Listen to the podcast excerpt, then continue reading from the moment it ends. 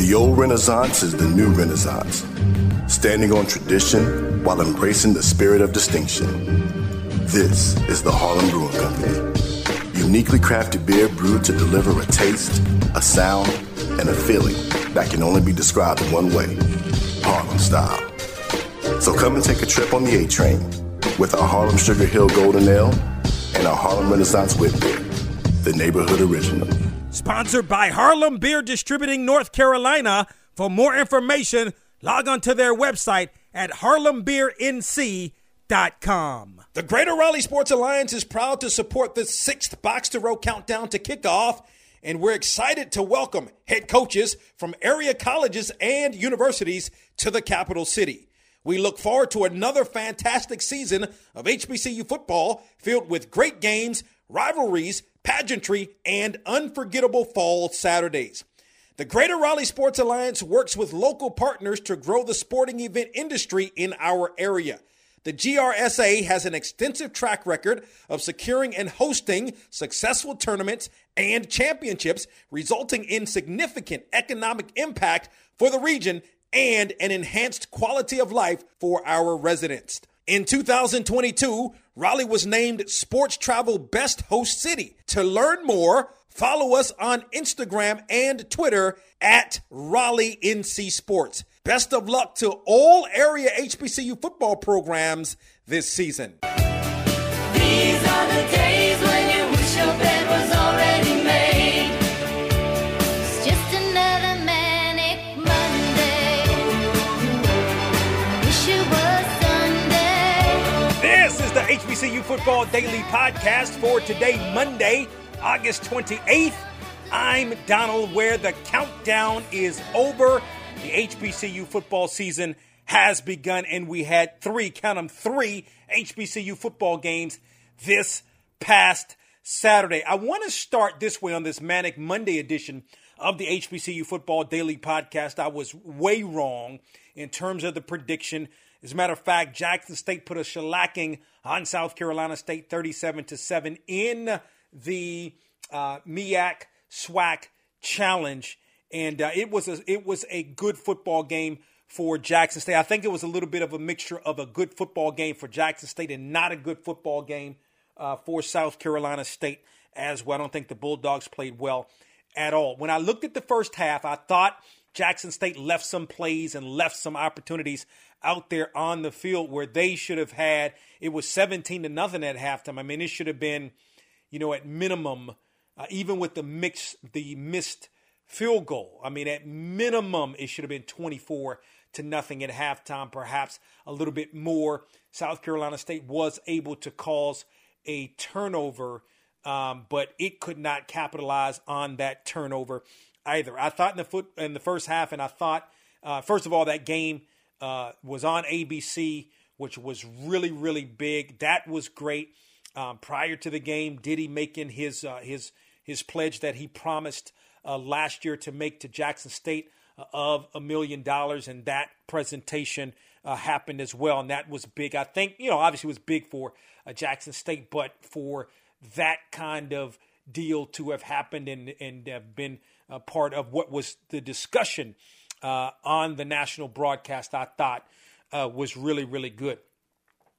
Um, I think Jay Walker made a good point during the broadcast that um, Jackson State was, was much more physical uh, than South Carolina State was, and uh, to the point that when you generally think about MEAC football, it's more of defensive-minded. There's going to be some offense, mostly running the football. Uh, you, when you think about SWAC, it's a little bit more wide open, more of an aerial attack, uh, but I thought he hit on the point perfectly where he said Jackson State was more of the aggressor.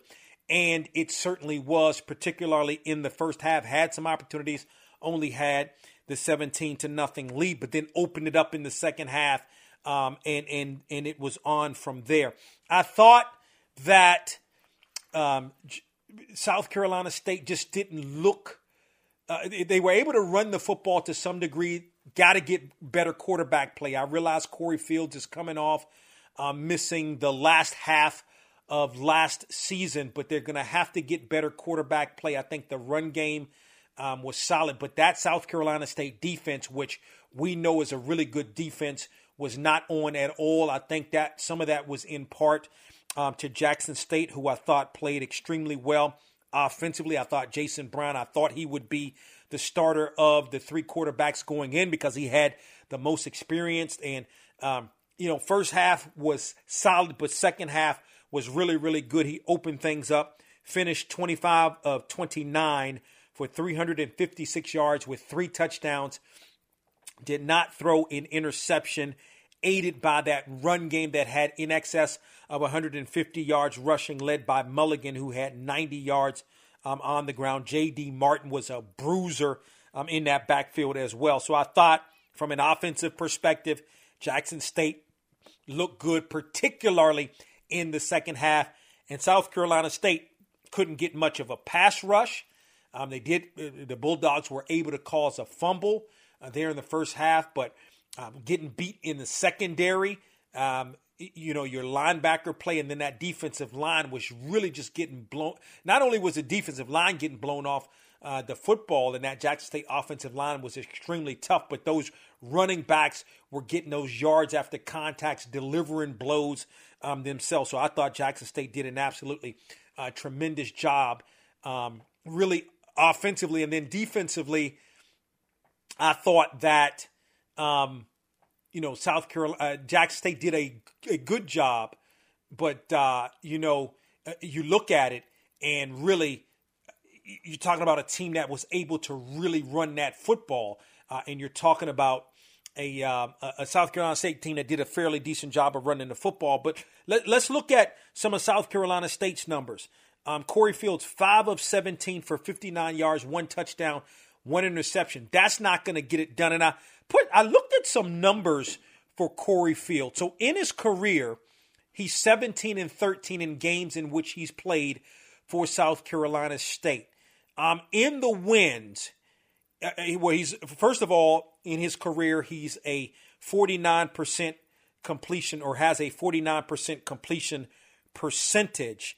And throughout the course of his career, he has thrown Uh, forty-seven touchdowns to twenty-eight interceptions in his career. Now, in the victories for South Carolina State, he's completing fifty-one percent of his passes for three thousand two hundred twenty yards, thirty-one touchdowns to five interceptions. And, and obviously part of those victories includes that victory over Jackson State going back to the Celebration Bowl in two thousand twenty-one. In the losses, he is completing just forty-six percent of his passes at one hundred sixty-five yards per game uh, with sixteen touchdowns to twenty-three interceptions. So, and we'll talk a little bit more. I'll talk a little bit more about this uh, on Takeaway Tuesday on tomorrow.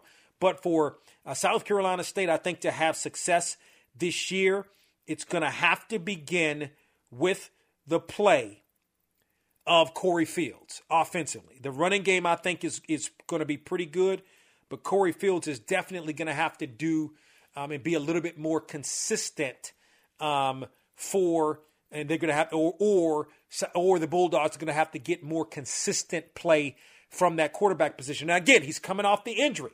Missed half the season last year, the latter half of the season due to injury. I know that Buddy Pugh and his staff very high on Fields.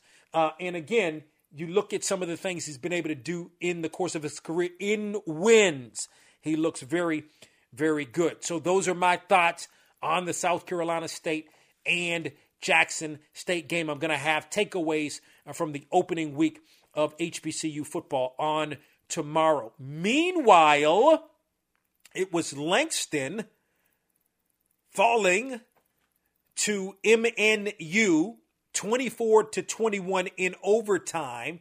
Okay.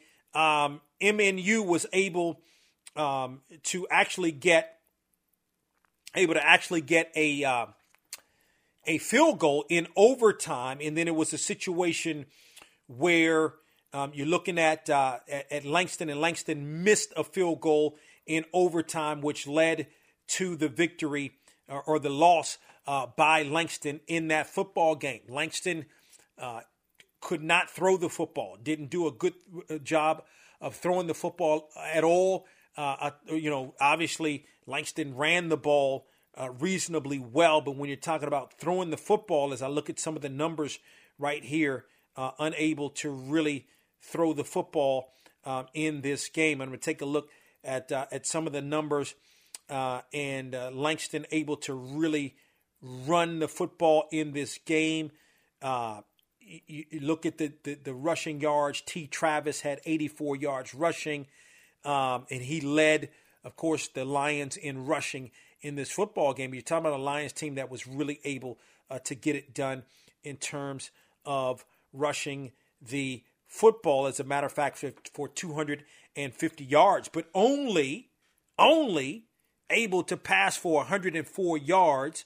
And meanwhile, M N U uh, was able to pass for two hundred ninety-six yards, but Langston did a good job of stopping the run. It's not the kind of season um, that Quentin Morgan, the head coach, or, or, or I shouldn't say the season, but it's not the kind of game and the kind of start that Quentin Morgan wants for this ball club against Mid-America Nazarene uh, University. And so a loss for Langston to start the season in overtime. They're going to have to rebound. Um, and I believe Langston... Langston may be off next week and then play a game off and then, you know, jump right back into it, if I'm not mistaken. And so we'll see how Langston um, is able to, you know, to sort of bounce back from that loss. Meanwhile, Florida Memorial falling in the football game, uh, fifty or it was uh, fifty to forty-seven uh, in its opening football game to open the season. And so Bluefield able to get the victory.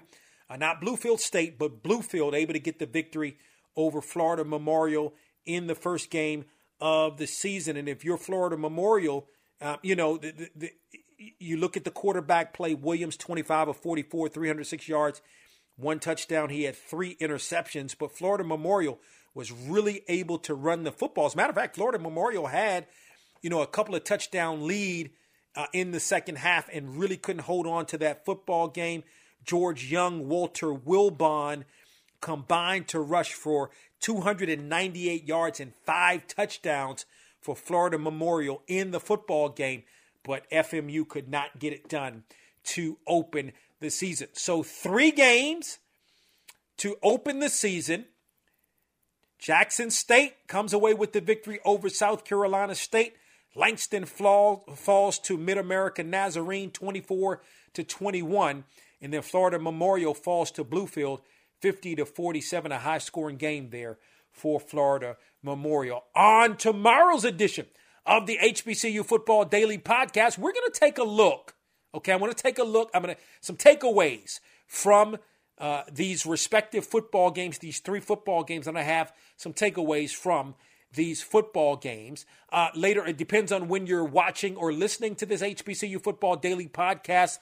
Um, later on uh, today, we may have already done it, depending upon when you're listening or, or watching, uh, but we will name the H B C U National Player of the Week from opening week.